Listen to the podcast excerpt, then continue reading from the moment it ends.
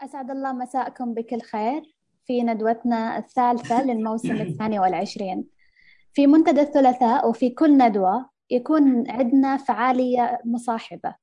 ولكن بسبب نستضيف فيها توقيع كتاب أو معرض فني أو نستضيف مبادرة مجتمعية. ولكن بسبب كورونا حالت دون أن إحنا آه، نلتقي بهذول الأشخاص اللي راح آه، نستضيفهم في الفعالية المصاحبة على أرض الواقع. لكن في هذه الليلة رجعنا مع فعالية مصاحبة آه، وتعرفنا مع بعض في وقت سابق بالفنانة زهرة النخلاوي. فراح نستعرض مع بعض ونتعرف أكثر عن الفنانة زهرة من خلال فيديو قصير تكلمنا فيه مع الفنانة زهرة. في البداية أحب أعرفكم بشكل سريع عن الفنانة زهرة النخلاوي. الفنانة زهرة النخلاوي من منطقة سيهات حاصلة على ماجستير, ماجستير تمريض آه، صحة نفسية وشاركت في عدة معارض فنية على مستوى المنطقة. حصلت على عدة دورات في الخط الديواني المصري ودورات مختلفة في الرسم بالألوان الزيتية والألوان الخشبية والرسم بالفحم أيضا. الآن أستعرض معاكم فيديو قصير تعرفنا فيه على الفنانة زهرة وحابين أنكم أيضا تتفرجوا على هذا الفيديو وتتعرفوا أكثر على الفنانة زهرة.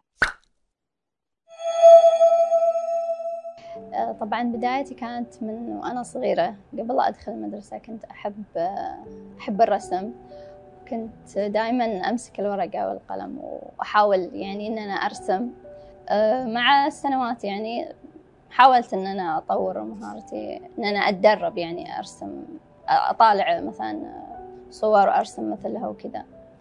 آه، قبل تقريبا خمس سنوات آه، سمعت عن مرسم رملاء أتيليه الفنانة رملاء والتحقت بدورات عندها حق الرسم. كانت آه، أساسيات الرسم بالرصاص. فهذه دورة الأساسيات الرسم يعني عرفت كيف أن أنا أخلي الرسمة تصير واقعية أكثر باستخدام التضليل.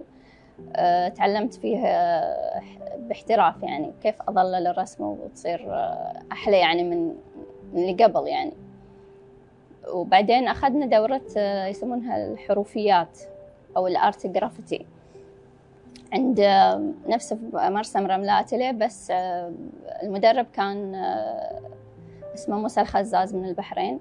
أعطانا دورة ال art graffiti وبعدين أخذنا دورة اللي هي آه، الخط الديواني المصري. من ضمن الكورسات اللي أخذتها مع الفنانة رملة جدار كان course رسم بأقلام الفحم. واخترت صورة الفنانة بثينة الرئيسي عشان أرسمها. ومرة حبيت النتيجة عليها إنه كان يعني كان الشبه واضح وحطيتها طبعا سويت لها تاج وحطيتها عرضتها في حسابها. آه، شاركت في معرض آه، كانوا مسوينه في آه، معرض أو مهرجان الوفاء. كان تقريبا قبل ثلاث سنوات أو أربع سنوات معرض الوفاء الثامن. وشارك كان مع هو الفنانة رملاء بعد رملاء جضر وشاركنا في معرض في القطيف كان في قلعة القطيف.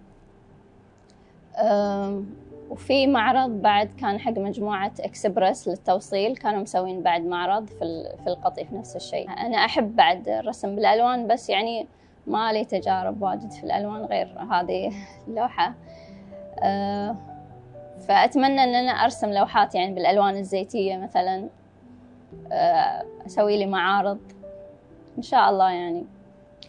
فأنا وأنا أرسم يعني أحس أن أنا في عالم ثاني يعني أحس أن يعني قاعدة أسوي شيء أحبه و...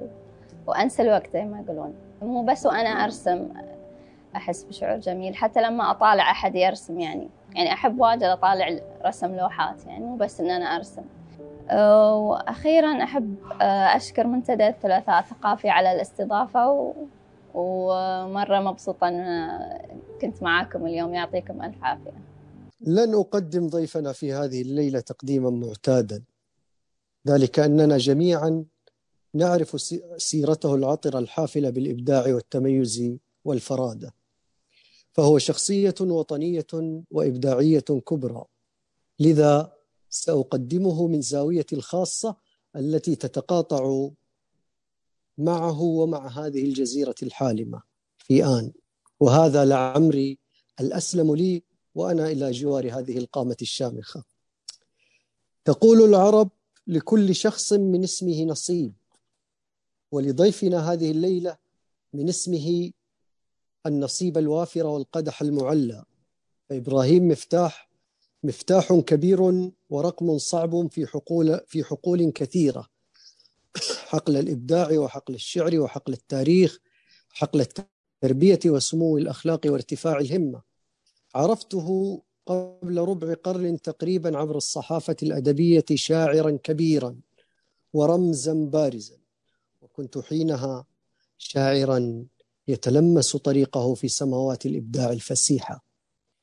فبحثت عنه حتى وجدت عنوانه في معجم البابطين للشعراء العرب, العرب المعاصرين ولمن ويمكن لمن يريد سيرة ضيفنا الكبير العودة إليه. بعد أن وجدت عنوانه بعثت إليه رسالة بريدية مرفقة بنص شعري لي وجاءني الرد محملا بالجمال. جمال الشعر جمال شعره وخطه وثنائه ونصحه. وبمنا وبمناسبة الرسائل والجمال بالجمال يذكر أذكر صديق الشاعر الفرساني الجميل الراحل حسين سير رحمه الله ثاني اثنين في فرسان جمالا وشعرا وكرما ومودة ومكانة. فهو أيضا وصلتني رسالته مع رسالة أستاذه إبراهيم مفتاح في وقت واحد وكانت رسالة فياضة بالجمال والدهشة والذوق الرفيع كسابقتها. ما لفتني هنا وهذا إفشاء سر حصري لهذه الأمسية أن الخطين خط إبراهيم مفتاح وخط حسين سهيل كانا متشابهين حد الدهشة والغرابة. حتى أني لولا اختلاف اختلاف لولا اختلاف لون القلم ما فرقت بينهما. خط الرقعة هو بصمة إبراهيم مفتاح الشخصية التي تركها بين أصابع تلاميذه في الجزيرة. وهذا سر حصري آخر. فجمال خطه أسر تلاميذه فتحولوا إلى خطاطين بارعين في الرقعة تلك الرقعة التي تحولت في الجزيرة زرقة فاتنة للبحر والجمال والنوارس. بعد تلك الرسائل تلقيت دعوة صديقي الشاعر الراحل حسين سهيل لزيارة الجزيرة وزرتها بالفعل. وأقمت في منزله أياما محاطا بالكرم والشعر والنغم والكتب.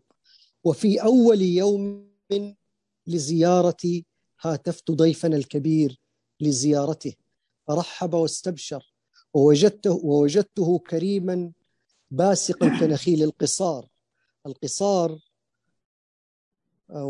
فوجدته باسقا وكريما كنخيل القصار والقصار إحدى الجزر في جزيرة فرسان. وجدته أمام منزله بانتظاري ولا يستغرب الكرم من معدنه. فصحبني وضيفني حتى أنه لكرم نفسه لم يسمح لي بصب القهوة لنفسي بل أصر على أن يقوم بذلك شخصيا. وهذه شيمة العربي الذي يعتز بإكرام ضيفه. وفي مساء ذلك اليوم كان للطرب والعود مكانه الفسيح وتعرفت وجوها ملأى بالجمال امتدت صداقتي بهم حتى اليوم. وسأفشي سرا جديدا. قبل أن أترك الميكروفون لأستاذنا وضيفنا الكبير سأقول إن كرم الهرمين الفرسانيين مفتاح وسهيل رسم صورة بهية ناصعة ونبيلة لإنسان هذه الجزيرة وهذه المنطقة العزيزة من بلادنا في مخيلتي فكانت هذه الصورة مفتاحا لعلاقات كثيرة أعتز بها بأدباء هذه المنطقة. وأشكر أيضا آه، أستاذنا إبراهيم مفتاح الذي فتح بذوقه ونبله نوافذ تواصلي مع الآخرين عبر الأدب ونوافذه. الآن مع أستاذنا إبراهيم مفتاح تفضل الوقت لك والمساحة لك. فحلق كنورس فرساني رفيع وعزيز. بداية نقول السلام عليكم ورحمة الله وبركاته. وفرصة طيبة أن أطل هذا المساء من الساحل الجنوبي الشرقي للبحر الأحمر على الساحل الشرقي لوطننا الحبيب. آه، ابن الشاعر طلال الطويرقي ذكر أشياء كثيرة. وبحكم أنه ما زال في عنفوان الشباب ما زال يتذكر. أما أنا فكما ترونني الآن آه، ربما تخونني ذاكرتي في كثير من المواقف أو في بعض المواقف آه، التي لي والتي ذكرها آه، الابن الشاعر طلال الطويري موضوعي طبعا الحديث عن جزر خراسان سأتناول هذه الجزر من أكثر من محور أبدأ بالمحور الجغرافي.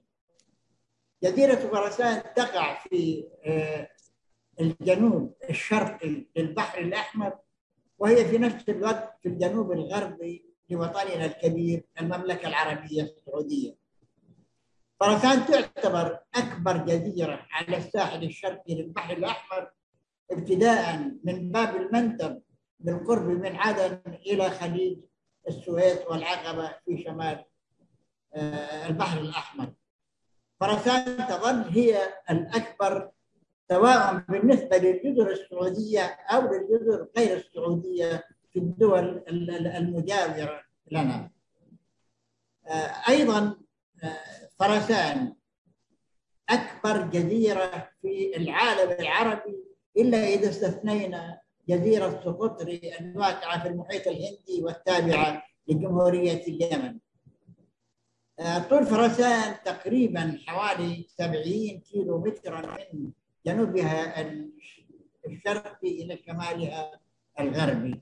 آه، تضم أيضا مجموعة من الجزر فيما نسميه أرخبيل جزر فرسان حيث بلغ مجموع جزر هذا الأرخبيل آه، في آخر إحصائية 262 جزيرة بين جزر كبيرة ومتوسطة صغيرة أقرب دولة إلينا اليمن في الجنوب وأريتريا في الجنوب الغربي للبحر الأحمر بيننا وبين جزر تهلك المواجهة لفرسان والتابعة لأريتريا حوالي 300 كيلو. أما أقرب الجزر اليمنية إلينا فهي حوالي بيننا وبينها حوالي 25 كيلو تقريبا.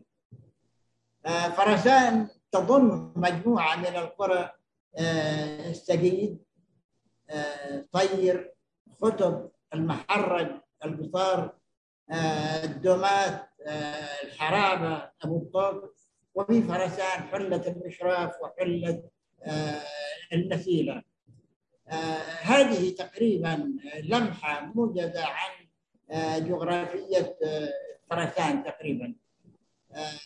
نسيت أن أقول آه، إن مساحة فرسان تقرب من 1300 كيلو متر مربع ومحيطها آه، الساحلي حوالي 215 كيلو.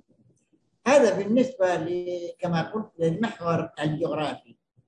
أما بالنسبة للمحور التاريخي فعلى ما أذكر آه، أنه قبل عشر سنوات تقريبا وصلت إلى فرسان سفينة اسمها مدين. سفينة أبحاث تابعة لشركة أرامكو على متنها مجموعة من العلماء الغربيين يرأسهم بروفيسور بريطاني اسمه ديوف بيلي من جامعة يورك بريطانيا ويصحبهم من جامعة الملك سعود الدكتور عبد الله محمد الشارع بحكم آه، حبي معرفة آه، ما يجب أن يعرف عن فرسان آه، سألت رئيس البعثة البروفيسور جوف بيلي عن مهمتهم التي جاءوا من أجلها إلى فرسان. قال لي نحن نبحث الآن عن تاريخ ما قبل التاريخ.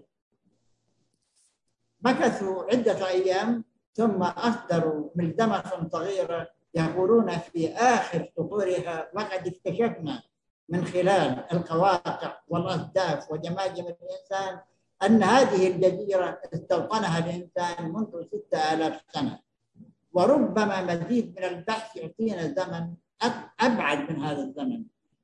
في المرة الثانية وجدوا على عمق ستة أمتار من سواحل فرسان وعلى عمق ستة أمتار في بحار جزيرة قماح إحدى الجزر التابعة لفرسان وجدوا أدوات يعود تاريخها إلى تسعة آلاف سنة.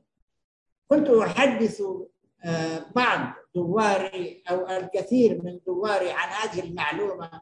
بعضهم يصدقني وبعضهم آه، يصدقني مجاملة ولكن آه، في الواقع الذي حصل أن جزيرة الشرق الأوسط جريدة الشرق الأوسط آه، نشرت في يوم الخميس 12 شعبان 1442 الوافق 25 يناير 2021 نشرت آه، موضوعا لوزير الدولة في شؤون الآثار المصري الدكتور داهي حواس. يقول الدكتور حواس يحدث الآن في المملكة العربية السعودية أن قامت بعثة سعودية بريطانية مشتركة بتنفيذ مسح أثري في مواقع ما قبل التاريخ في جزيرة فرسان وجنوب غربي المملكة العربية السعودية حيث نجحت تلك البعثة خلال عملها الذي امتد إلى أكثر من خمس سنوات في تسجيل 160 موقعا أثريا في كافة أنحاء فرسان هذه المواقع كما يقول تمثل مجموعة من المواقع التي تضم أدوات من العصر الحجري. ولنركز على العصر الحجري وبعض المنشآت المعمارية وقطعا فخارية متنوعة كما عثرت البعثة على عينات من الفحم والعظام في طبقات المجسات التي تم تنفيذها وقامت البعثة أيضا بدراسة نتائج تلك العينات ومن أهم الاكتشافات التي تمت العثور على أربع كهوف حول جزيرة قماح السابق ذكرها تحت مستوى سطح البحر. وهنا أود أن أقول آه للذين الآن يشاركوننا هذا اللقاء أن أربع كهوف في مكان أصبح الآن مغمورا تحت الماء.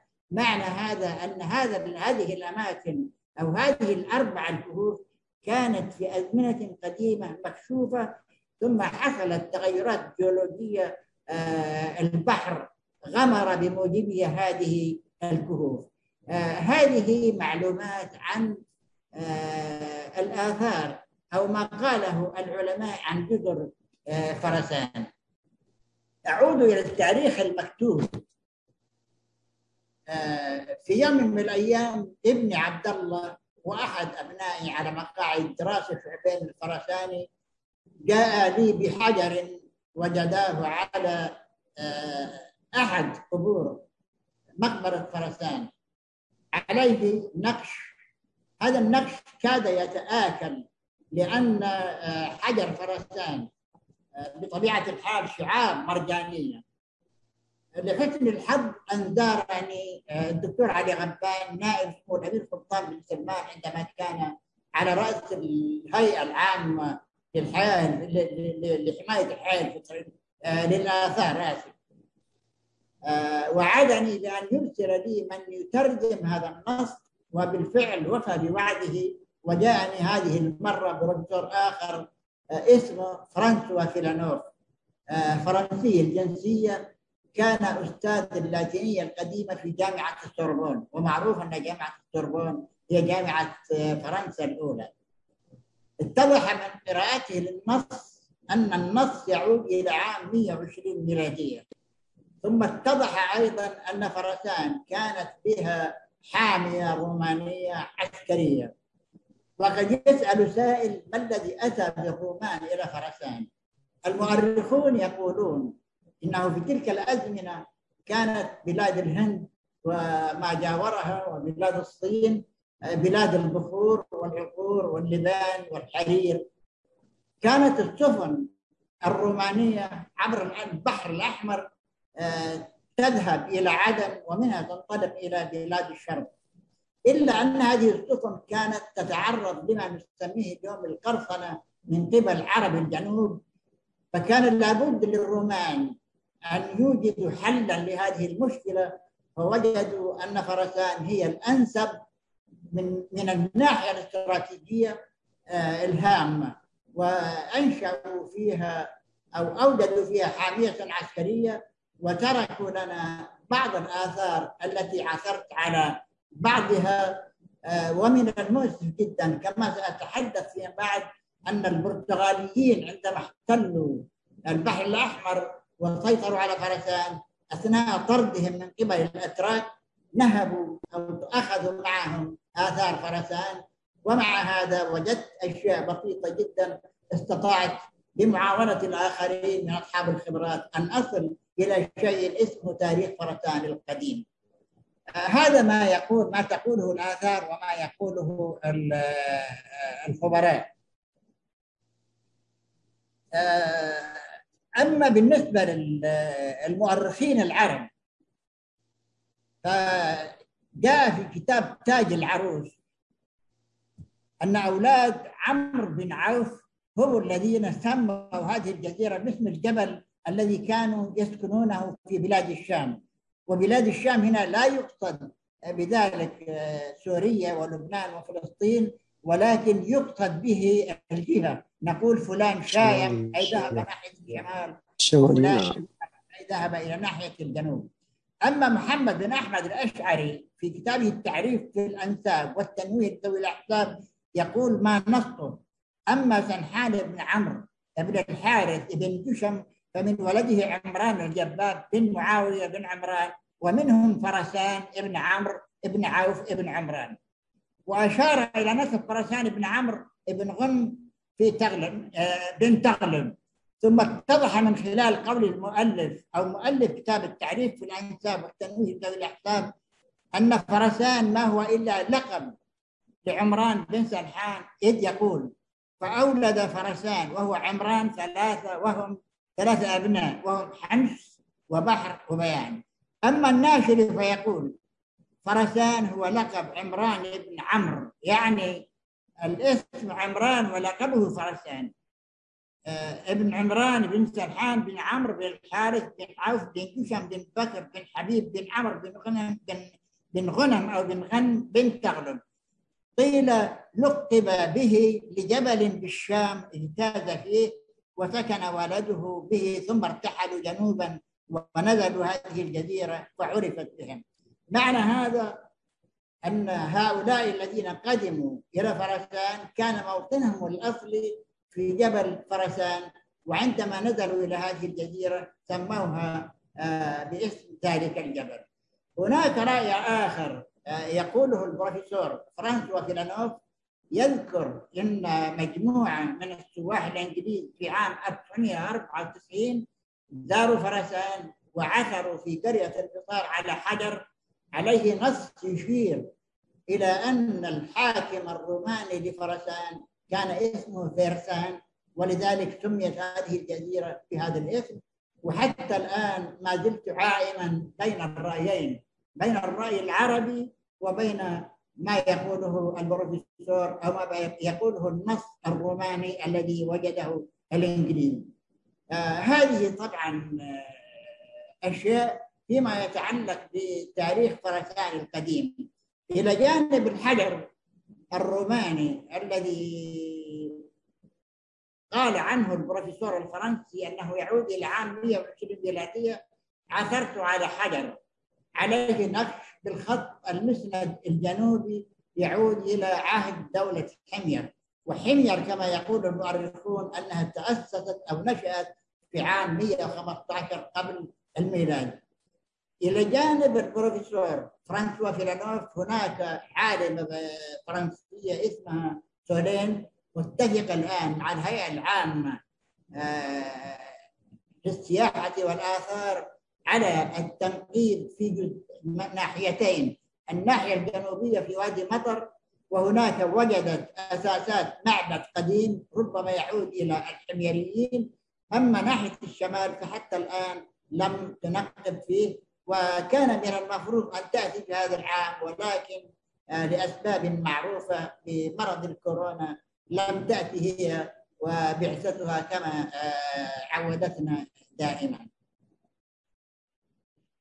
أعود أو أقطع أو أعبر آه، شيئا من الزمن في كتاب العقود اللؤلؤية في تاريخ الدولة الرسولية يشير المؤرخ علي بن حسن الخزرجي إلى أن سري الدين إبراهيم بن أبي بكر بن فضل بن تبع بن فلان بن فلان الفرساني توفي في عام 626 آه، هجرية أي في بداية القرن السابع الهجري وكان قاضيا لإحدى آه، المدن أو كبريات المدن في جنوب الجزيرة العربية. أيضا هناك شخصية أخرى اسمه أبو السجاد آه، وصفه المؤرخ بأنه كان من أكابر أهل زمانه علما وتقوى. آه، تلقى العلم في مدينة تعز وكان دليلا للحجاج القادمين من بلاد الشرق إلى الأماكن المقدسة.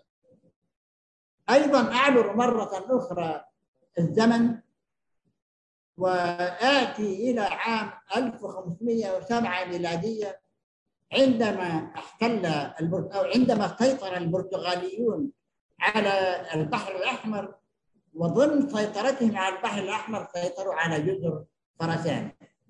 عثرت على مخطوطة يقول فيها قائد الأسطول البرتغالي للملك عمانويل الأول ملك البرتغال يقول له نحن الآن في جزيرة فرسان. شيخ عدن يريد أن يبني قلعة في عدن ولكن هذه القلعة لا تعنينا في شيء لأن لدينا قلعة في جزيرة فرسان. استفدنا من هذه الجزيرة وجود مياه عذبة لتزويد الأسطول ومن في الأسطول ووجود مياه عميقة لرسو سفن الأسطول. البرتغاليون طردوا من قبل آه، سليمان باشا القائد التركي في عام 1538 ميلادية يقول أحد المحاضرين في نادي جازان الأدبي إن البرتغاليين عندما طردوا نهبوا معهم آثار فرسان. وهذا شيء يؤسف له. ولكن كما قلت البقايا التي وجدت دلتنا على الشيء الكثير من تاريخ هذه الجزيرة كما أن العلماء الذين أتوا آه، إلى هذه الجزيرة قد آه، أظهروا أشياء لم يعرفها أحد آه، من قبل. معروف إنه أن أن الحكم التركي استمر حوالي 400 سنة وفي النهاية أو في نهاية هذه ال 400 سنة ضعف الأتراك واستقلت عنهم بعض الإمارات يهمنا منها إمارات جنوب الجزيرة العربية. هناك إمارة تسمى إمارة آه، الخيرات أو إمارة الأشراف آه، عاصمتها مدينة أبو عريش. لدي مخطوطة تعود إلى شهر ربيع الثاني 1226 يعينون فيها شخص بالنص الآتي. إلى أهالي فرسان صدر إليكم الشيخ أبو بكر عثمان عباس يكون أميرا عليكم وعليكم السمع والطاعة. بعد آه، إمارة آه، الأشراف أو الخيرات آه، هناك كما يقول المؤرخ محمود شاكر إمارة العائض من عسير. وهذه الإمارة امتد نفوذها إلى جزيرة فرسان بل وعبر البحر الأحمر إلى جزر دهلك التابعة الآن لأريتريا. في المرحلة الثالثة نشأت الإمارة الإدريسية في عام 1320 هجرية وكانت عاصمتها صبيا الجديدة ولا تزال آثارهم آه، في صبيا الجديدة إلى الآن. آه، كان مؤسس الإمارة الإدريسية آه، محمد علي الإدريسي رجل طاعن في السن. حصلت نزاعات لا أود ذكرها. ولكن فرسان في تلك الفترة لم تكن كانت خاضعة لبقايا الأتراك. وكانت أيضا في أوج مجدها وحضارتها وتجارتها عن طريق آه، تجارة اللؤلؤ مع بلاد الشرق. آه، في النهاية حصل بعد أن توفي محمد علي الإدريسي حصل خلاف بين ورثته وخاصة آه، أخاه الحسن وابنه علي الإدريسي. آه، كانت هناك وصاية من محمد علي الإدريسي عندما شعر أنه آه، على وشك قريبا من الموت بحكم تقدمه بالسن كانت وصاية للملك عبد العزيز. في عهد الوصاية أرسل الملك عبد العزيز أميرا إلى فرسان اسمه عبد الرحمن البواردي. آه، والد الشاعر المعروف سعد البواردي. لا أريد الإطالة.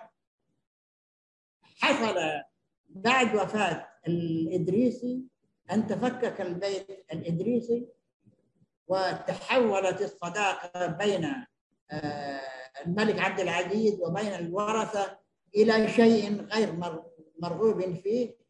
وبناء على ذلك الشيخ فرسان محمد عمر شعراوي رحل الأمير عبد الرحمن البواردي عن طريق آه، ميناء شمالي في فرسان إلى مدينة القحمة ومنها عاد آه، إلى البلد التي جاء منها.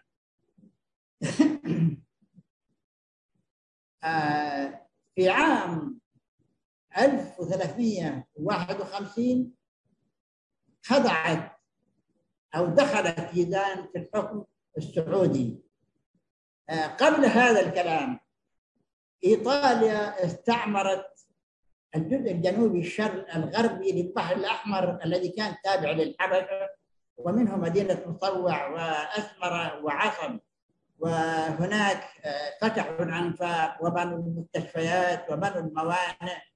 وكان كثير من أبناء فرسان يعملون لدى الشركات الإيطالية. ونتج عن ذلك أن كثيرا من أبناء فرسان كانوا يجيدون اللغة الإيطالية. آخرهم توفي قبل آه، أربع سنوات تقريبا رحمه الله. أقول آه، الإيطاليين استعمروا هذا الجزء من الساحل الجنوبي الغربي للبحر الأحمر فأغراهم هذا الاستعمار أن يمدوا أنظارهم إلى الساحل الشرقي للبحر الأحمر وجزر البحر الأحمر التي أهمها فرسان. ولكن اصطدم الإيطاليون بما كان يسمى الأسد البريطاني أو بالإمبراطورية التي لا تغيب عن مستعمراتها الشمس والتي كانت لها آه، كما يعرف الكل مستعمرات في الهند وما جاورها هذا الاحتكاك بين الدولتين الكبيرتين كانت بريطانيا هي الأقوى أدى إلى عقد إلى إلى عقد خمسة مؤتمرات في روما من أجل فرسان. في شهر يناير 1917 انتهت هذه المؤتمرات بأن تنازل أو طرف الإيطاليون أنظارهم عن في الساحل الشرقي وجزر الساحل الشرقي وأصبحت فرسان تحت النفوذ البريطاني. إيطاليا كان صديقها الإمام يحيى حميد الدين ملك المملكة المتوكلية اليمنية. بريطانيا كان صديقها الإدريسي. فبحكم الصداقة بين الإدريسي وبريطانيا بريطانيا سلمت فرسان للإمارة الإدريسية. حسب المعاهدة التي سأقرأها الآن. إلحاق جزر فرسان بمنطقة جازان والاعتراف بها من قبل الحكومة البريطانية. واحد هذه المعاهدة لا تنقض المعاهدة السابقة بين الحكومة البريطانية وحكومة الإدريسي الموثقة بتاريخ 15 جماد الآخرة 1333 اثنين تعترف حكومة ملك بريطانيا العظمى بأن جزر فرسان تابعة لمنطقة جيزان وأنه قد تم أخذها بالقوة بعد استغلالها من قبل الأتراك ثلاثة ألا تقوم حكومة الإدريسي بتسليم هذه الجزر أو تأجيرها لأي سلطة خارجية وأن تتواصل مع حكومة بريطانيا في حال تهديدها.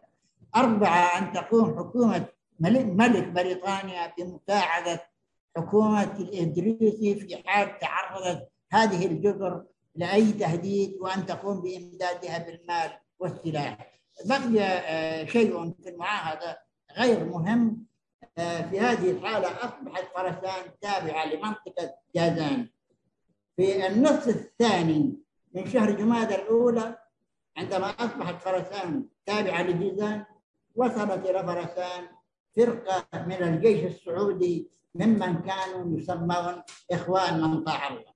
كان ذلك في النصف الثاني من شهر جمادى الثانية أو الآخرة عام 1351 وأصبحت فرسان في ظل الحكم السعودي. هذه آه، نبذة مختصرة وغير مرتبة ربما ولكن أدخل إلى العهد السعودي. دخلت فرسان في العهد السعودي. في الستينات إلى السبعينات بدأت المملكة يفتح الله عليها آه، في الحكم من قبل الملك عبد العزيز رحمه الله وبالخير أيضا. أهل خراسان كانوا آه، مهنتهم الرئيسية الغوص ولأن الغوص آه، مهنة متعبة فقد بدأوا في الهجرة إلى مدن المملكة وأهمها مدينة جده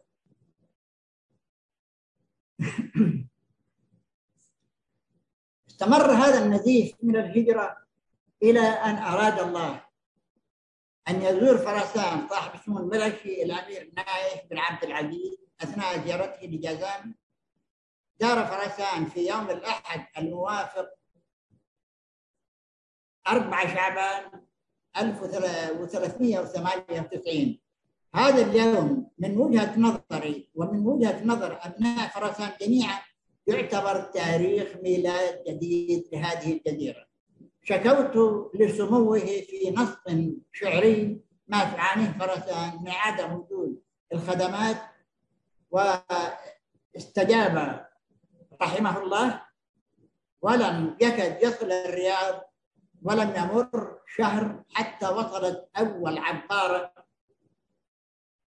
لتفتح الطريق وتسمح للشركات والمؤسسات بأن تنقل معداتها إلى فرسان وصاحب ذلك أن الدولة حفظها الله اعتمدت آه، الأشياء الخدمية ابتداء من آه، التعليم واحب ان اشير أن التعليم فرسان يعود إلى عام 1398 هجرية قبل أن تكون وزارة معارف عندما كان مدير المعارف الشيخ محمد بن عبد العزيز بن مانع رحمه الله. ثم أصبحت بعد ذلك وزارة معارف وكانت مدرسة فرسان الوحيدة. بعد أن جاء صاحب اسمه الملكي الامين نايف رحمه الله أصبحت هذه العبارة عبارة عن جسر وصدرت أوامر سامية بإيصال جميع الخدمات. التعليم عم فرسان وقراها وأصبح الآن. على ما أذكر أن أول مدرسة ابتدائية في عام 1968 و68 كان عدد طلابها 54 آه، طالب. الآن الطلاب يقربون من 3000 نسمة. أو من 3000 طالب في فرسان وقراها الأخرى التي تحدثت عنها آه، سابقا. آه، فتح المستشفى العام بسعة 50 سرير في فرسان وجنب أهل فرسان النزول آه، بمرضاهم إلى جيزان. وهي المشقة التي وصفتها أمام صاحب السمو الملكي الأمير نايف بن عبد العزيز عندما قلت له فهل لنا يا سمو الضيف من أمل في نظرة نحو مستشفى يداوينا مريضنا كم تلوى من تعلمه والحل جيزان أو موت على المينا.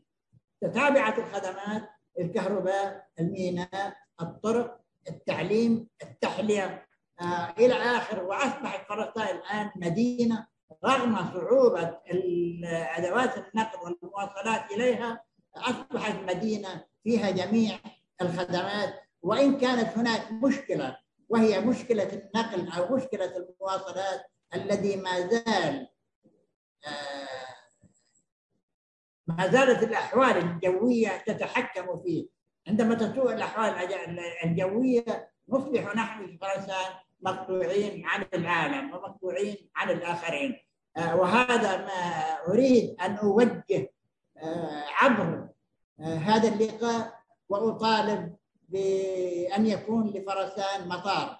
مع العلم أن الأرض الآن قد أخرج عليها صد والمكان الموقع قد حدد من قبل لجنة خاصة والمعنية بهذه الشؤون ولكن يبقى التنفيذ آه، أيضا على رأي كاتبنا الأستاذ آه، مشعل السديري المملكة العربية السعودية تتمتع بجناحين جذوريين آه، أحدهما في الشمال في نيوم ونيوم قد نالت نصيبها وما زالت من قبل حكومة خادم الحرمين الشريفين ومن قبل صاحب الملكي الأمير محمد بن سلمان نائب خادم الحرمين الشريفين وولي عهده وزير الدفاع والطيران.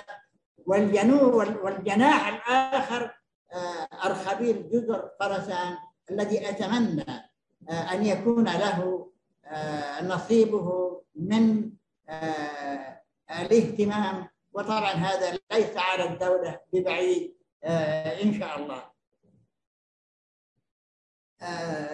هناك محور فرسان بحكم موقعها في البحر واشتغال أهلها بالبحر. لها موروثها الخاص. على ما أذكر أنا لم أسافر إلى البحر ولكني سمعت من آبائي وأقاربي وأصدقائي البحارة كانوا يعانون الأمرين لأنهم كانوا ينزلون إلى الأعماق على الطبيعة دون أنابيب أكسجين ودون أجهزة غوص ودون ودون إلى آخره. كانوا يفتتحون صباحاتهم بالدعاء. بعد صلاة الفجر يلا صباح الخير يلا صباح الخير. أول صلاتي عن النبي رزقك على الله يطير إن جيت بغوص لقيت في البحر فانوس بالذهب مغطوط هذه عطية من الله. وإن جيت بادي لقيت أبو خد نادي شعره سوادي هذه عطية من الله. هذا ما يقوله البحارة أثناء غيابهم.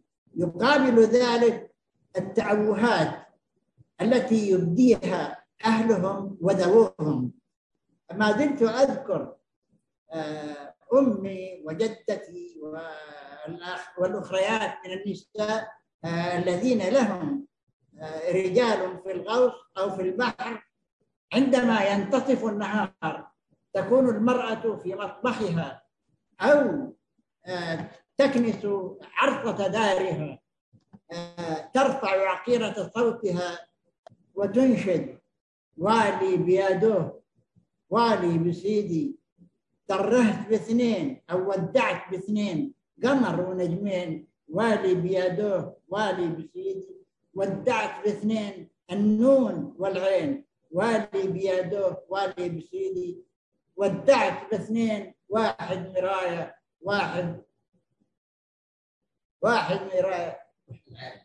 واحد مراية واحد كحل عين.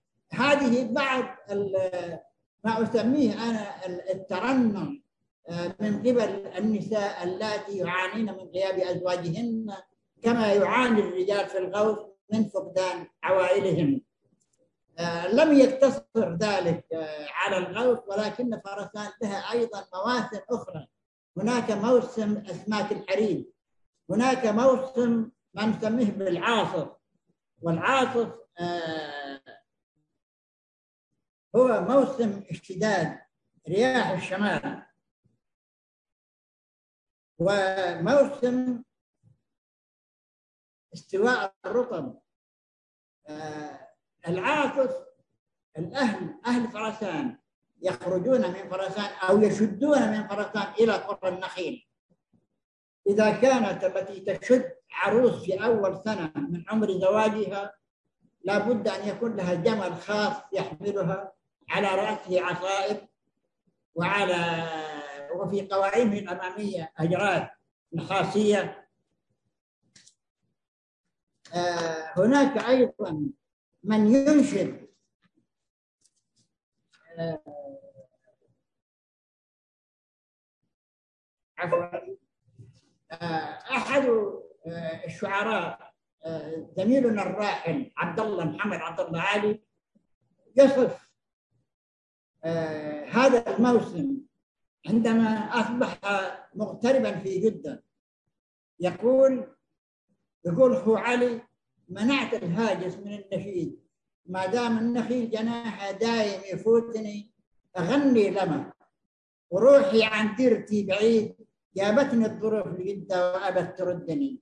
جاوب هاجسي وقال لي شعطيك ما تريد عندي مداح يا حلاها واقوال تنبني. أنا لا سمعت صوتك يا قمري الجريد جسمي يرتعش وثابت دامي تشلني. ولا بارق العشية والرعد في مزيد وأنا في الطريق أمشي. والوشم رشني زمان لا دخلت فرسان. في العصر يا تحيد جمال ماشيه قوافل للعاصف الهني اللي رايح المحرج واللي الثقيل ولا في القصار تجمل يا عيد حطني. هذه بعض تأوهات آه هذا الشاعر آه رحمه الله. آه في نفس الوقت أيضا يتذكر هذا الشاعر موسم الدانة. وهو مغترب في جدة. يقول خو علي هذه مواعيده حتم النخل والمجنى والعبدان والقمر الذي يوم تغاريده يردد بها في عالي الأغصان يغني غنى المر يغني غنى المرتاح في عيده يرتاح قلبه يملك الخلان ودمعي يسال وقلبي زاد تنهيده على اللي يهزهم الشوق اللوطان ده سافر وذاك التذكرة في ايده وده طلع يعفشوا على الميزان وده طلع يعفشوا على الميزان ويا رب كل واحد للوطن عيده وخلي الشمل يجمع وخلي الشمل يرجع مثل ما قد كان. أشياء كثيرة في هذه المواسم. هناك موسم الشعبانية وموسم الشعبانية أيضا يتم وهو ما يسمى في الحجاز بالشعبنة ولكن في فرسان له طبعه الخاص. كل امرأة أيضا في أول سنة من عمر زواجها بعد العشر من شهر شعبان يحضر النساء إلى دارها ويبدأن في الغناء. صادف في أحد المرات أن شهر شعبان أتى وامرأة من قرية المحرج من قرى فرسان لم يعد لم يعد رجلها من البحر سواء كان زوجها أو ابنها أو أخوها إلى آخره. فقالت طبعا قبل ما أنشد هذا النشيد الأولين نجمان من الشرق تطلع قبل الفجر يسميها البحارة الأولين. المشراف هو المكان الذي يعتلى عليه وينظر إلى القادم من بعيد. هذه المرة تقول ليلي على المشراف قم طالع لك حتى طلوع الأولين والصباح بان كل السواعي روحا وانت مالك. هذا السؤال مزقني. كل السواعي كل السواعي روحا وانت مالك. فرحت أكمل. كل السواعي روحا وانت مالك. تشتاق لك نخلة وفية وجدران. هل الهلال؟ وإحنا نترجى هلالك. غلق رجب. واليوم في نص شعبان. يكفي غياب من يوم ما غاب فالك للظهر يحلالي ولا الليل يزان شوق المرايا. غاب عنه خيالك ليت المرايا تحتفظ بالذي كان. هذه هذه بعض الأشياء. هناك مواسم كثيرة كما قلت في فرسان ذكرت منها الحريد ذكرت منها الشدة ذكرت منها موسم العاصف أعتقد أنه لم يبقى لدي شيء أو ربما بقيت أشياء ولكن ذاكرتي الآن تخونني وأعتقد أن اللقاء طال أكثر مما يجب وما يزيد عن حده ينقلب إلى ضده ختاما أوجه شكري لمن قاموا على هذا المنتدى ولمن وقع اختيارهم علي لأكون أحد ضيوف هذا المنتدى وللابن الشاعر الأستاذ طلال الطويرقي ولكل من يجلس معنا الآن على شاشات الكمبيوتر أو على شاشات الجوال. أتمنى أن لا أكون قد أثقلت دمي عليكم وأتمنى أن أكون قد قدمت شيئا عن فرسان التي يجهلها الآخرون. عن عمرها التاريخي سواء فيما قبل التاريخ أو ما بعد التاريخ أو في وقتها الحاضر. آه، شكرا لكم. آه، شكرا الجزيل ضيفنا الكبير والرائع والقامة الوطنية الكبرى والمؤرخ والشاعر الأستاذ إبراهيم مفتاح. ولقد حقيقة استمتعنا في هذا التطواف الجميل و وهذه الرحلة وهذا الشعر الجميل والدهشة المتتالية. ولك الفضل ولا النمل حقيقة من هذا التدفق الآسر والجميل جدا. وأمتعتنا ولا زال أمامنا الوقت لأخذ الكثير من المداخلات. قبل أن نبدأ المداخلات أحب أن أشير إلى نقطتين. النقطة الأولى آه الأمسية القادمة في الثلاثاء القادم تحت عنوان المسرح والفنون الأدائية وتحولات المرحلة. آه يتحدث فيها الأستاذ علي السعيد والأستاذ سعد الثنيان ويدير المسرح الكبير عبد الله الجفال هذه النقطة الأولى. الإشارة الأخرى هناك رابط في الدردشة. أرجو من الجميع المشاركة آه، في تقييم آه، هذه الأمسية.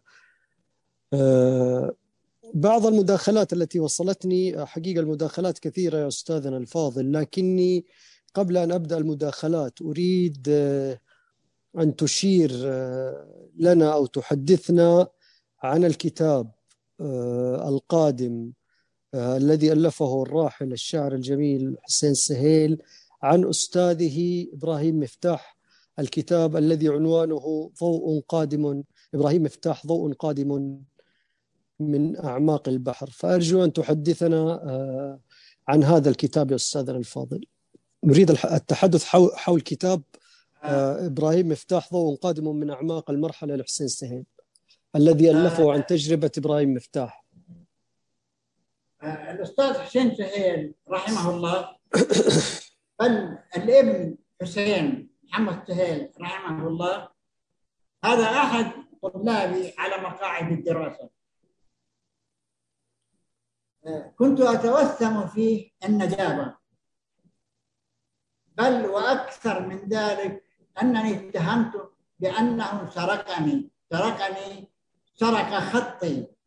إذ أصبح الذي ينظر إلى خطي وليس هذا ليس مديحا للنفس ولكن آه، لضرورة الحديث أو لضرورة السياق.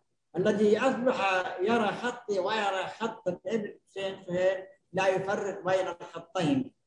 آه، ثم انتقلت إليه أيضا عدوى الشعر. آه، أصدر ديوانا بعنوان بالأقمار باب وأصدر ديوانا آه، يا عبد الله الأشرعة. ديوان حسين سهيري الأشرعة. أشرعة الصمت. أشرعة الصمت أيضا. وديوان ثالث. هذا صدر هذا صدر بعد وفاته رحمه الله.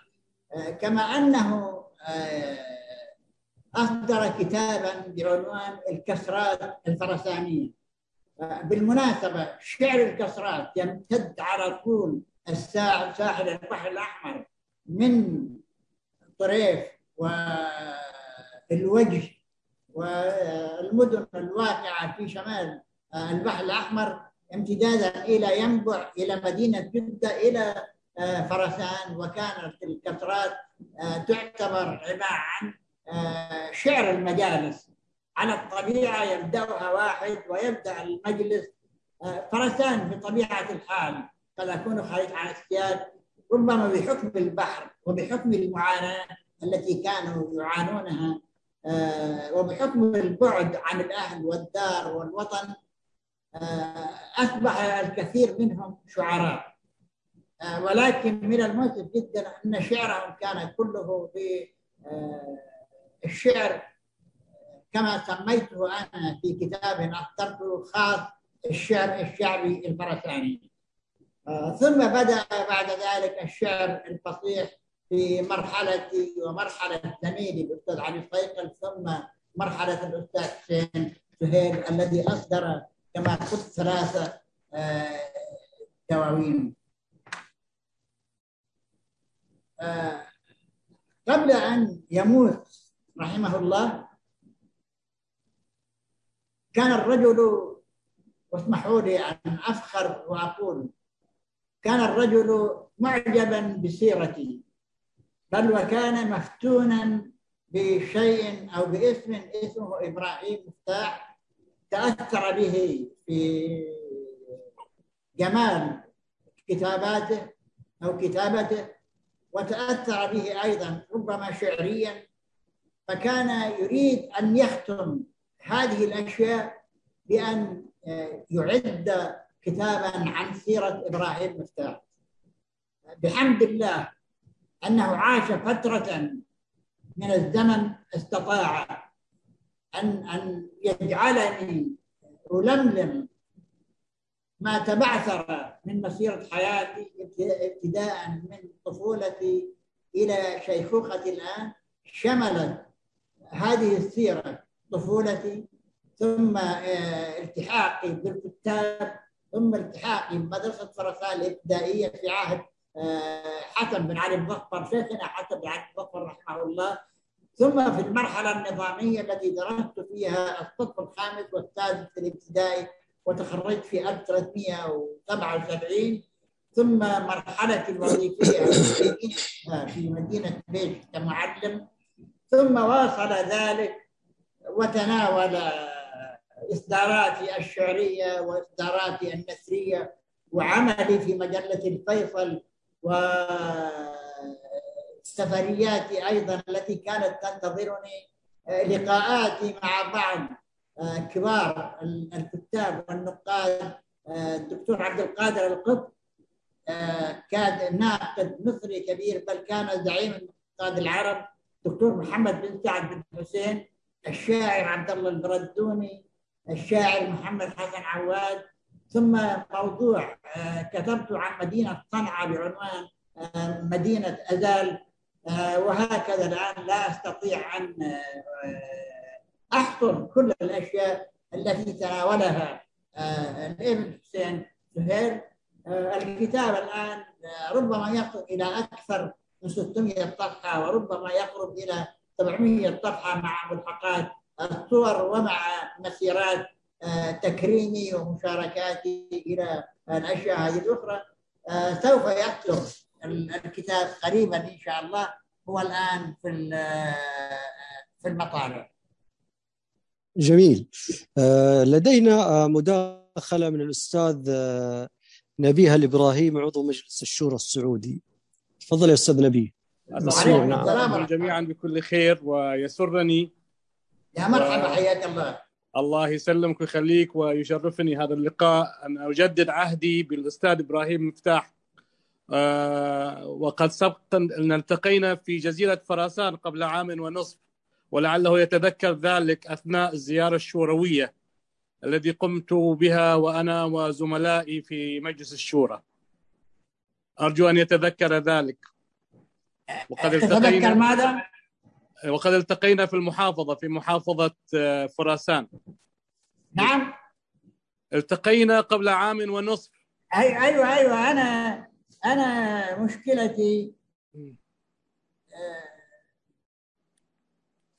أنا مشكلتي هنا طبعا ربما تلاحظ في خلفية الصورة بعض النقوش هذا جزء من متحفي.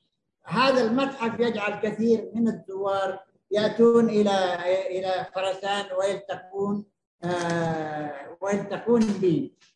ف انتظرني قليل لا بأس لا بأس لا بأس. وأعتقد ربما تحدثت أثناء سياق الحديث عن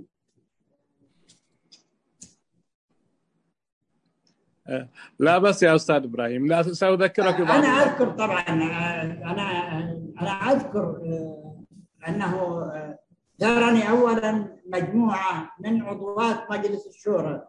نعم. ثم زارني أيضا آه، الأستاذ مالك.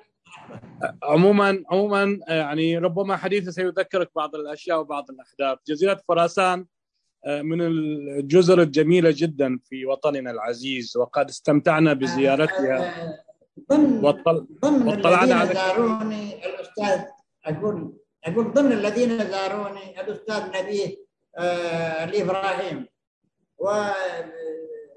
وأنت كما تعرف كما ترى الآن من صورتي وقد آه، أقول أشرق أو أقول وقد وخط الشيب بل تغلب الشيب على آه، دقني وشاربي ورأسي أيضا.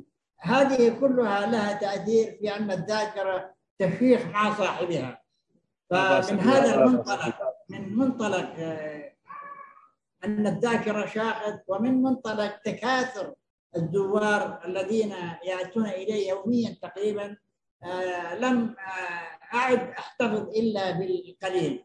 فعلى العموم آه، زيارة الأستاذ نبيه آه، من مجلس الشورى زيارة أعتز بها وفي نفس الوقت أقول له الآن شكرا. ربما لم أشكره أثناء زيارته فالآن العيل رب صدفة خير من موعد كما يقولون. إن شاء الله.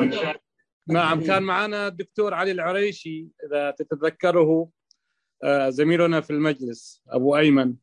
وكذلك بعض الأعضاء مثل المهندس مفرح الزهراني و و- ومزيد ومحمد المزيد ومجموعة من الزملاء الأعزاء. ولقد سمعوا إلى حديثكم كثيرا وأيضا قصيدتكم الرائعة التي تلوتها في محضر آه، سمو الأمير نايف الله يرحمه. وكان لها أثر كبير جدا في نهضة فراسان وتدفق الخدمات لها. وقلتم لنا كل الخدمات وصلت ما عدا المطار إذا تتذكر. وبالفعل يعني هذا الموضوع أثر فينا كثيرا وقد طرح موضوع المطار. على أثر ذلك طرح موضوع المطار تحت قبة المجلس وصوت المجلس بأكثريته على هذا على هذه التوصية بضرورة إنشاء مطار في مدينة أو في جزر فراسان. فإن شاء الله تعالى هذا الشيء يتحقق في القريب الع- العاجل إن شاء الله، طبعا تعرف ظروف الحرب والأمور اللي قاعدة تصير الآن قد تؤثر بعض الأشياء لكن الموضوع إن شاء الله موجود في الخطة وإن شاء الله آه، تزدان فراسان إن شاء الله بهذا المطار الذي سوف يكون له أكبر الأثر في نموها وتطورها. آه، كذلك أيضا طرح موضوع أن أن أن تضم جزيرة فراسان إلى مشروع تطوير جزر البحر الأحمر وإن شاء الله أيضا هذا الموضوع ياخذ طريقة إن شاء الله وتتمتع فراسان كما تتمتع غيرها من الجزر بحيث تكون قبلة سياحية إن شاء قبلة سياحية إن شاء الله تعالى على مستوى المملكة وعلى مستوى العالم.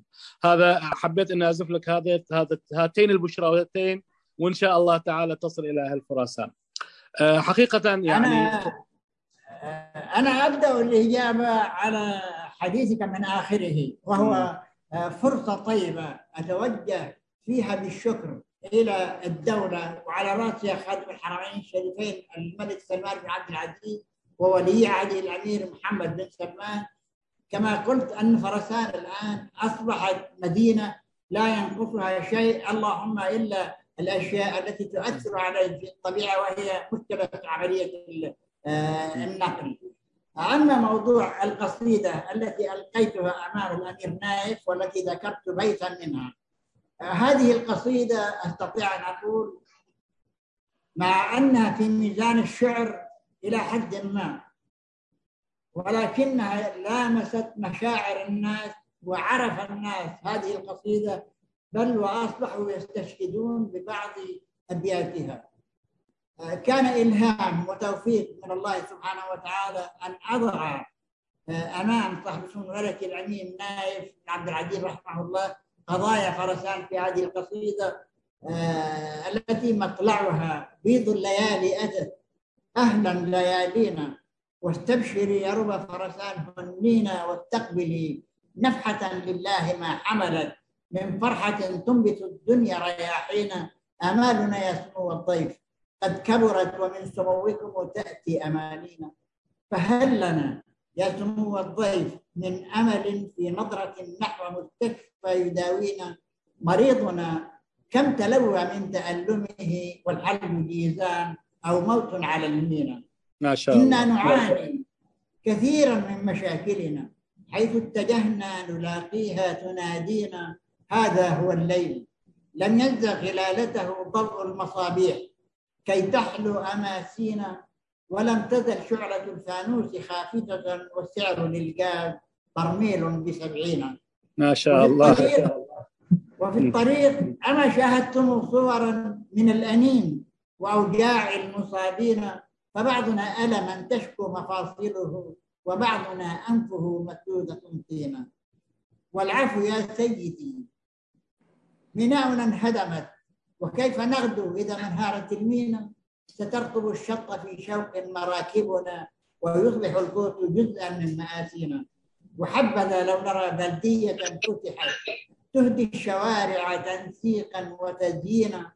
ولفتة لبيوت الله تمنحها بعض العناية كي تؤوي المصلين. ولو أتى مرة بنك العقار هنا وطاف ينظر ما عانت مبانينا. لقدم القرب تلو القرب وارتفعت دور العمائر في شتى نواحينا فنحن في حاجة للأرض نعمرها والسير في الركب من أغلى أمانينا. وكم تحن أراضينا لطائرة لو مرة كل أسبوع تواسينا. ما شاء الله. عن ضمانبه يخفف العبء عن عجز المسلمين آمالنا يا سمو الضيف. طامعة في أن تعالج آلاما تبكينا.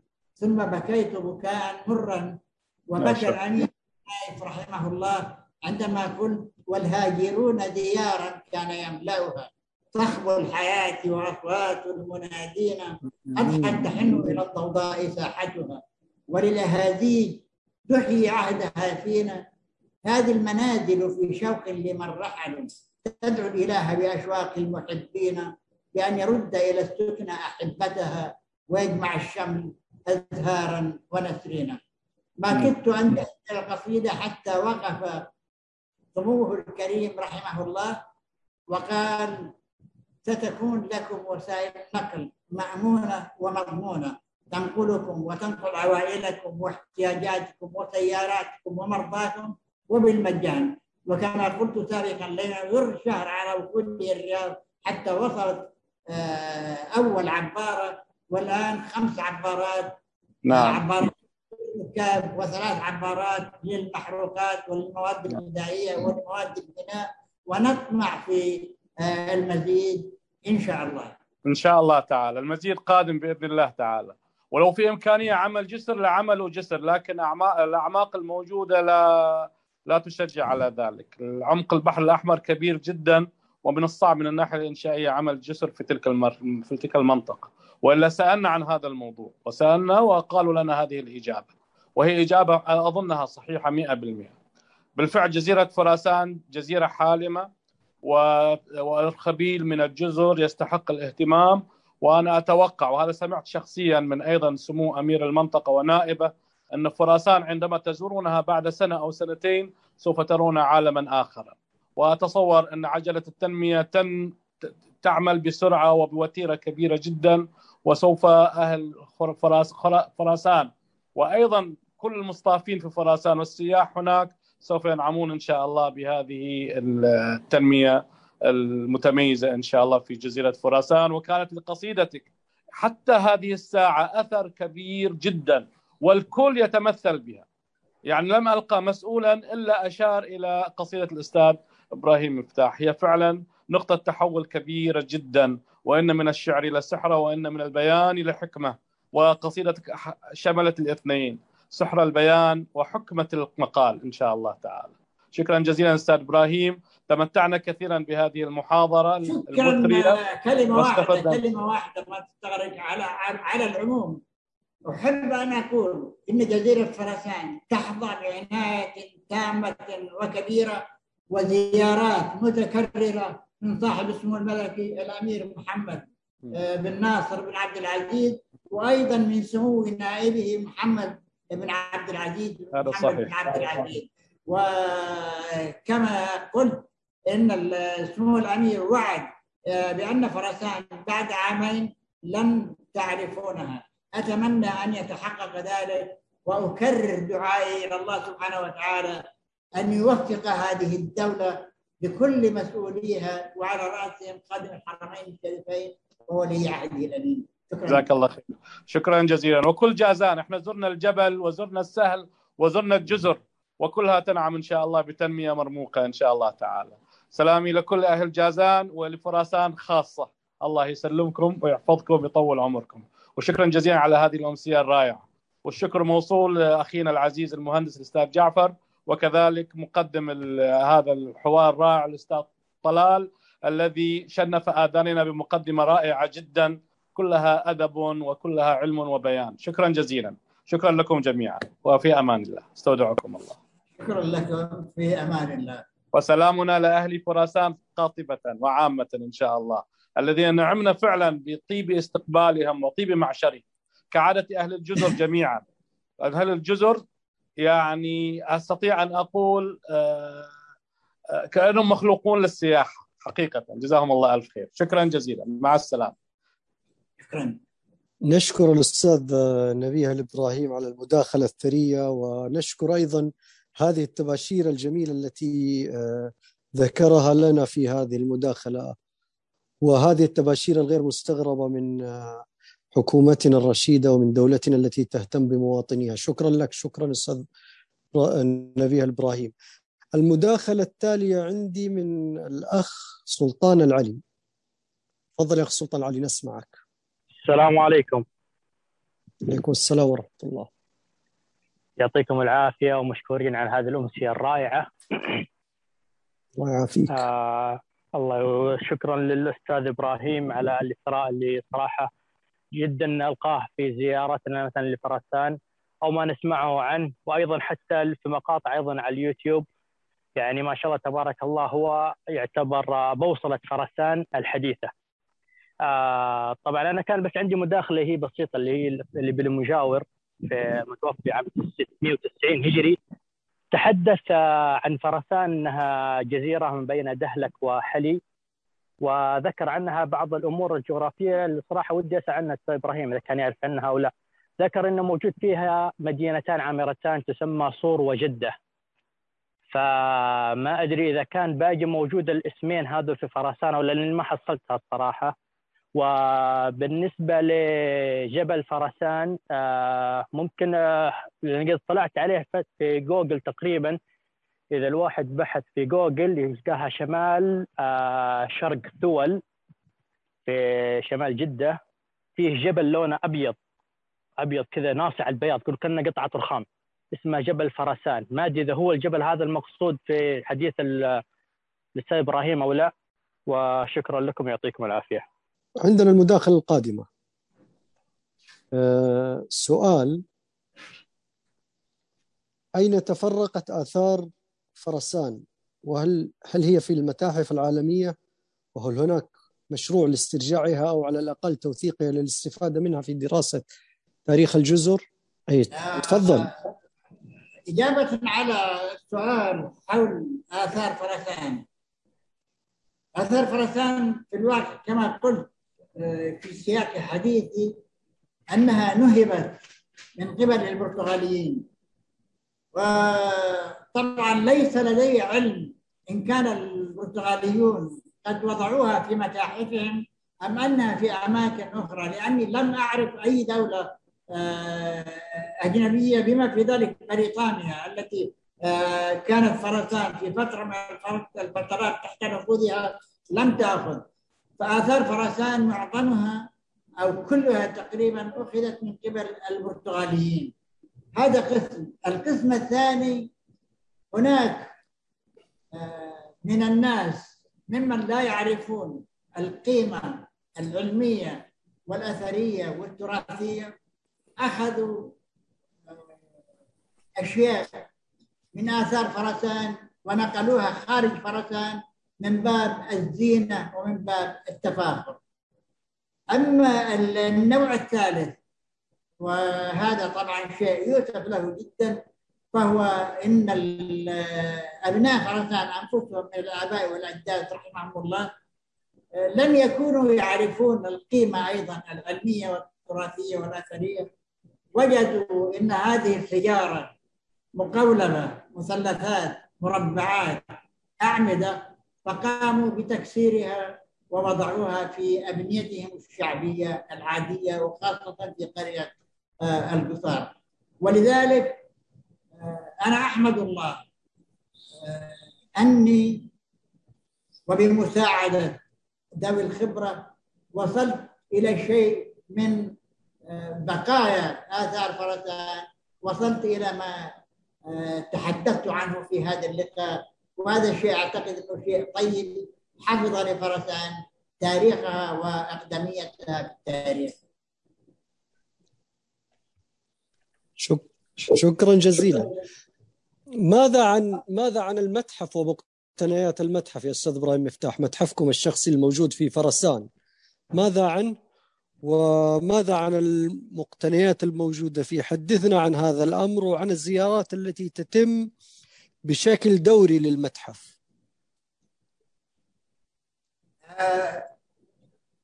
بالنسبة للمتحف دعني أعود إلى البدايات. أعتقد أني قلت في معرض حديثي آه، منذ بداية طفولتي كنت أستغرب آه، أو أفرق بين الحجارة التي عليها نقوش والتي لها أشكال هندسية وبين الأشكال الأخرى. وكانت هذه الآثار تشكل آه، سؤالا في ذهني لم أستطع الإجابة عليه في ذلك الوقت إلى أن كبرت. بالمناسبة أنا زرت صنعاء زرت اليمن كما قلت وزرت مأرب و... و... و... و... ومعبد الشمس ومعبد القمر وقصر الحجر. ولاحظت أن في هناك تشابه كبير جدا بين بقايا آثار فرسان وبين الآثار هناك في اليمن من حيث الأسلوب آه، في عملية التداخل في البناء في عملية النحت في, في إلى آخر هذا الكلام.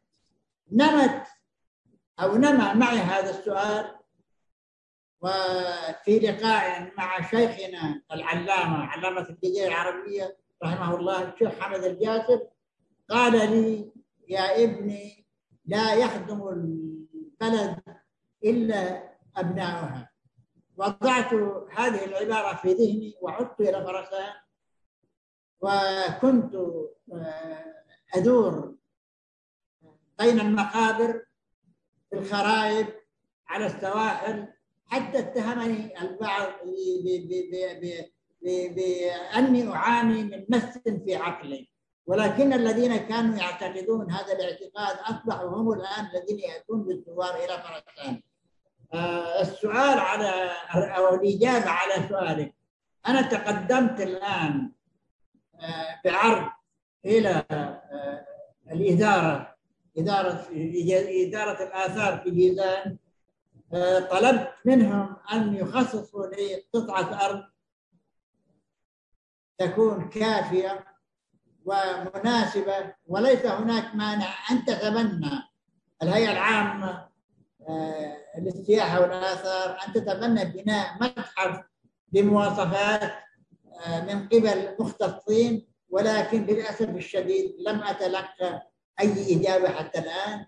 فانحصر آه، متحف الآن الذي يضم القطع التي تحدثتكم عنها من آثار رومانية آثار حميرية آه، آثار من بينها بلاط يعود إلى عام 1345 آه، هجرية مكتوب عليه ميدين آه، بعض الموجودات منذ مقتنيات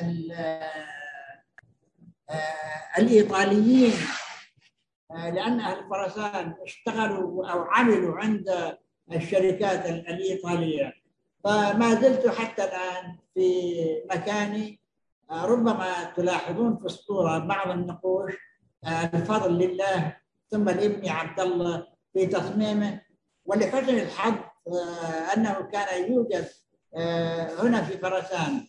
بعض المعلمين ممن يجيدون هذه النقوش التي قمت بها ووزعت عليها الآثار وما زلت أطمع.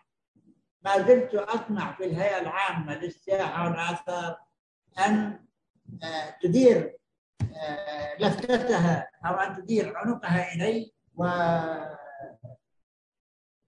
وتتمنى وتنظم وترتب هذا المتحف ليصبح آه، متحفا كما يجب أن يكون.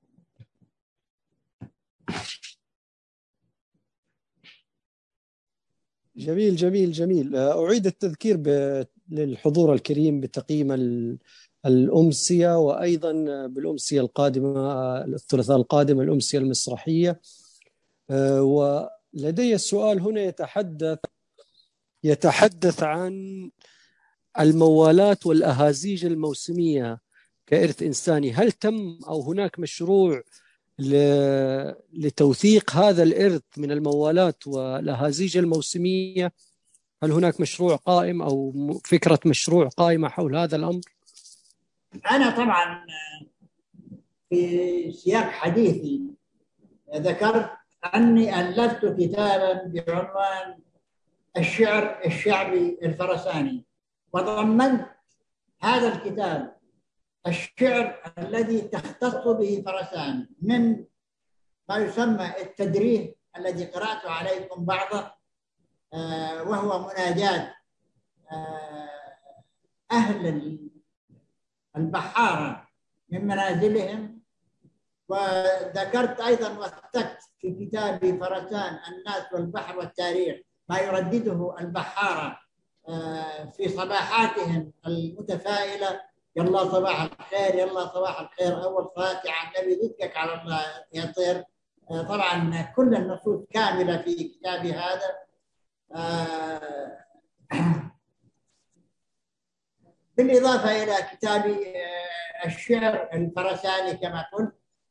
آه، وعندما أقول الشعر الفرساني معنى هذا أنه لا يوجد له شبيه عند الآخرين فلدينا الدانة الفرسانية التي أسمعتكم بها قول الشاعر علي محمد عبد الله. هذه مواعيد حتى النخل والمجنى والعبدان وهذه حوالي أكثر من أربعة من, ثمانية ألحان. ثم أيضا ألحان الشعبانية وهذه لا توجد عند الآخرين ولدينا لها آه ثلاثة وأربع ألحان. اللحن الفرساني واللحن الطيري نسبة إلى قرية طير واللحن القماحي نسبة إلى جزيرة قماح آه إن يكون طبعا إلى آخر هذه الأشياء. آه ما يعوزني الآن هو أن تسجل هذه الأشعار أو هذه الكلمات مصحوبة بالصوت يعني تسجيل فيديوي. وطبعا لا شك بالنسبة للرجال هذا شيء ممكن لكن هذا يصعب بالنسبة للنساء. آه، ولكني تنبهت مثل هذا الكلام وبالمناسبة يعني هناك أشياء اندثرت آه، منها الشعر الشعبي الفرساني الذي أصبح الآن شبه مفقود.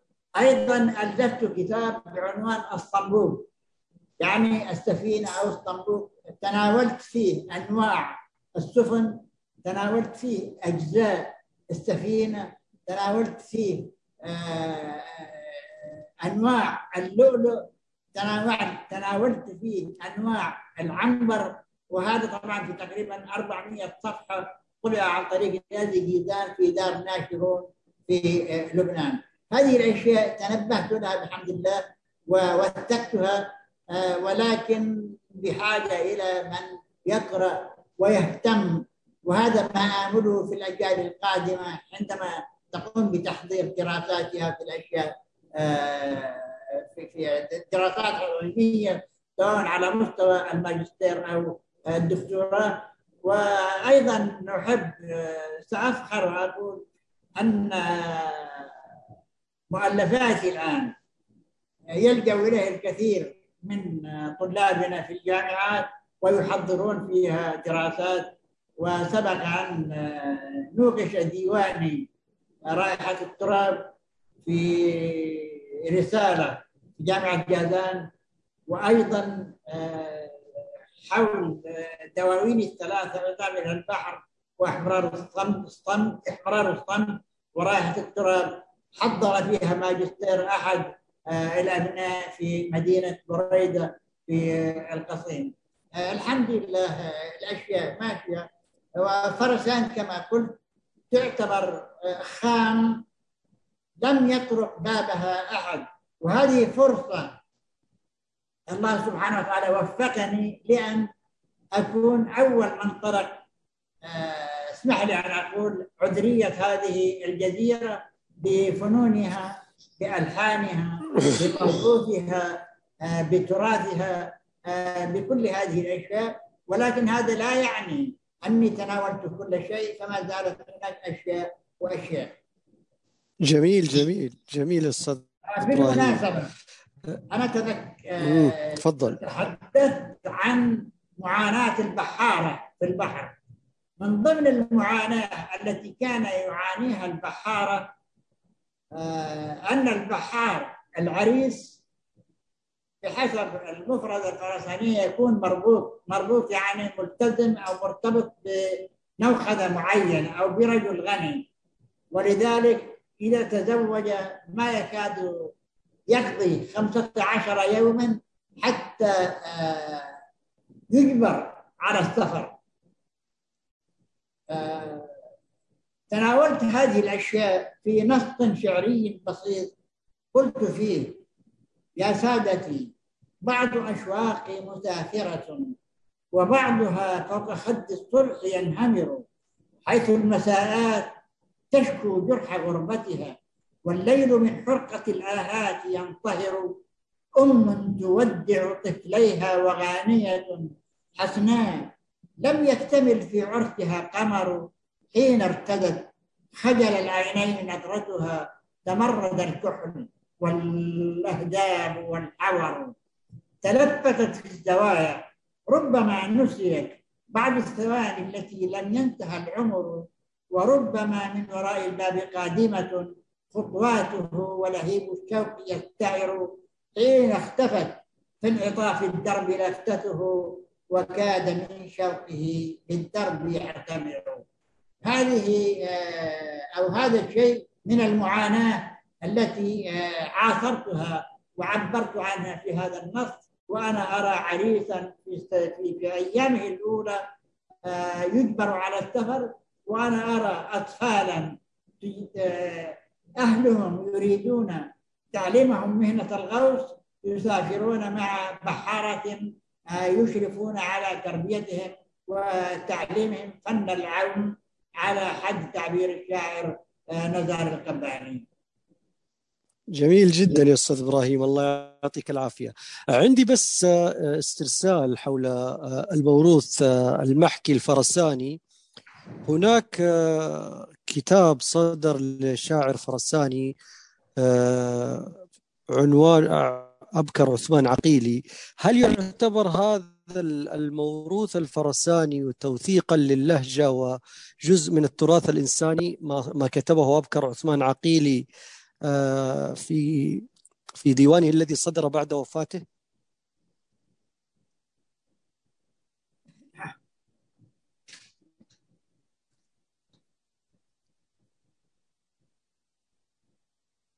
آه، أبكر عديدي رحمه الله شاعر لا يجوز الزمان بمثله آه، رحمه الله توفي وهو في أوج عطائه الشعري. آه، بعد وفاته تبنيت مع بعض الإخوة آه، في جمع آه، الرجل كان متمردا وهذا طبع الفنانين كنت في حياته أحاول أن أجمع نصوصه الشعرية ولكنه كان يرفض ذلك. ولكن بعد أن مات من هنا ومن هنا ومن بعد حفظت أشعاره جمعت له ديوانا صغيرا بعنوان صور على الساحل. آه، كما قلت قبل قليل آه، آه، البحر له أدب.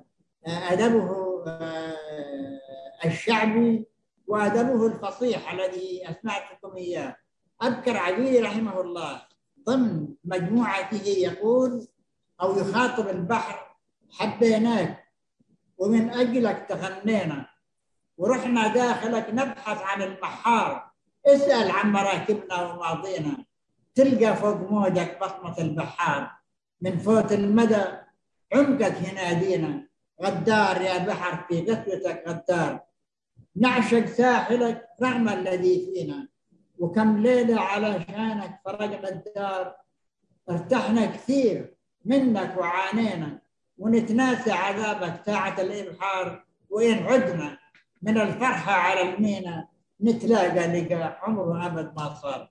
هذه هذا النص من نصوص أبكر عبيري آه، رحمه الله التي جمعتها له وضمنت آه، هذه المجموعة أيضا آه، في كتابي الشعر الفرساني. أيضا بالمناسبة يتذكر أبكر عجيلي أيام الانتصار أيام الشدة أيام العاصف في لحن الدانة يقول أخو أحمد تناسيت الرحيل والجمال حتى القصار الحبيبة يا خسار انتسم يا ليتكم تذكرون الطارفة والشمال وذيك الجماري على الأغصان كم غردا يا غارة الله تجازوها بقطع الوصال. نخيل أرض القصار ياما علي شكل منه يصدق لأن النخل قال لي تعال يوم شافني كلما مريت عيني بكن يا نخل يا نخل عذبت قلبي. صعب هذا السؤال. إيش عرفك بالذي قلبه يحب الوطن؟ آه كان شاعرا رقيقا رحمه الله ومجموعته كما قلت لك آه محفوظة في مجموعة خاطه ومحفوظة في كتابي العام الشعر الشعبي الفرساني. نعم نعم. شكرا شكرا أستاذ إبراهيم. المداخلة الأخيرة كانت من الأستاذ حسن الزاير وكان يشير في مداخلته إلى التشابه ما بين جزيرة فرسان وما بين جزر في المنطقة الشرقية ويحلم أن يزور جزيرة فرسان في أقرب فرصة. هذه مداخلتنا الأخيرة. آه، أحب أن أقول طبعا ردا على السؤال.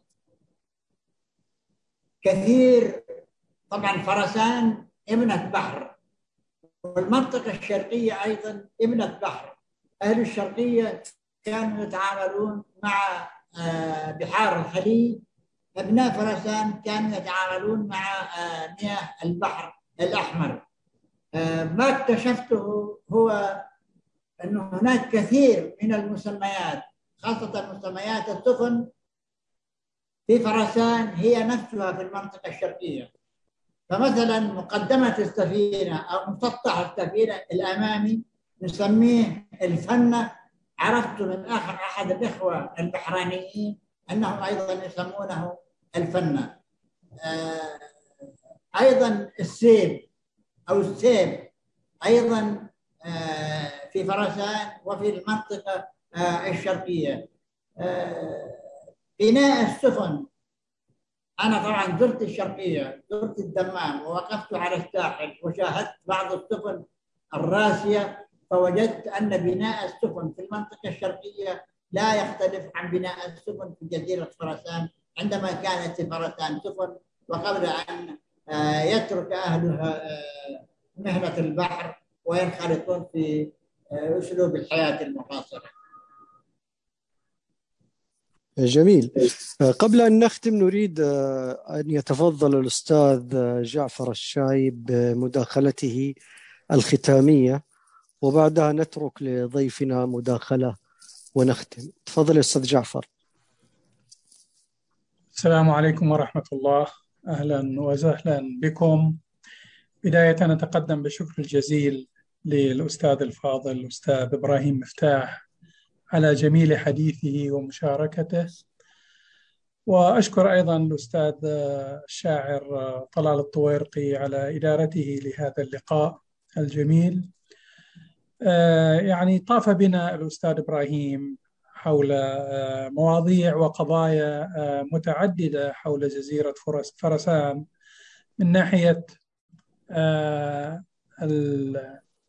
التاريخ والموقع الجغرافي وأيضا الإنسان في جزيرة فرسان آه، من ناحية العادات والتقاليد والأدب الذي آه، نال جزءا كبيرا من هذا اللقاء الجميل.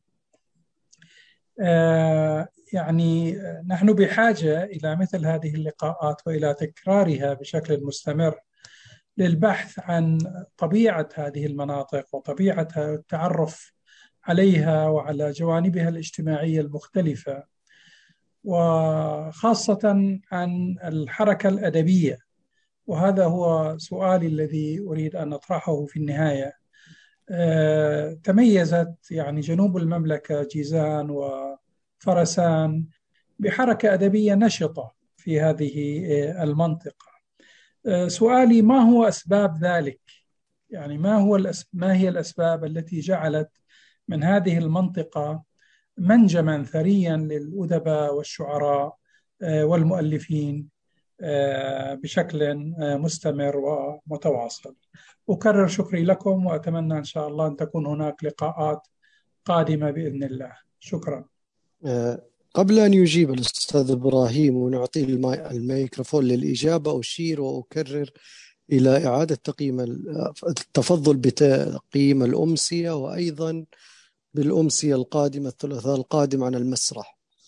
آه، الآن الميكروفون عندك أستاذ إبراهيم للإجابة عن السؤال الأستاذ جعفر الشايب المتمثل في كثافة الحركة الأدبية في المنطقة وما أسباب ذلك. آه شكرا أستاذ جعفر على هذا السؤال.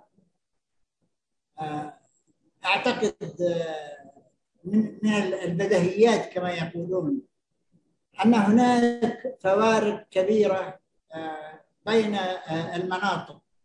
فمثلا تجد الجبل تجد الصحراء تجد السواحل.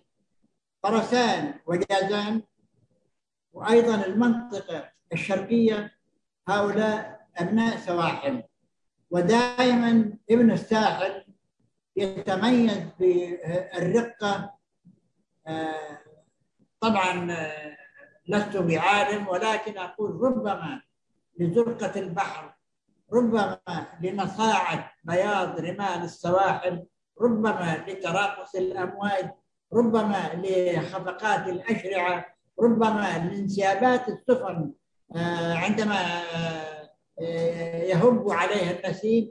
كل هذه الأشياء أعتقد أن لها دخل كبير جدا في رهافة حس سكان السواحل ومنهم أبناء فرسان وأبناء جازان وأبناء المنطقة الشرقية.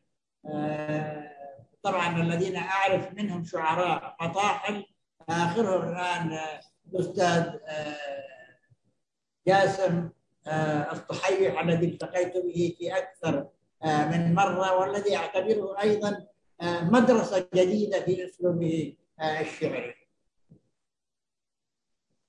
جميل. نشكر لك هذه المداخلة الرد الجميل على المداخلة. والآن نختم والكلمة والوقت لك يا أستاذ إبراهيم. وحبذا لو تختم لنا بقصيدة من قصائدك في رائحة التراب أو كما تحب.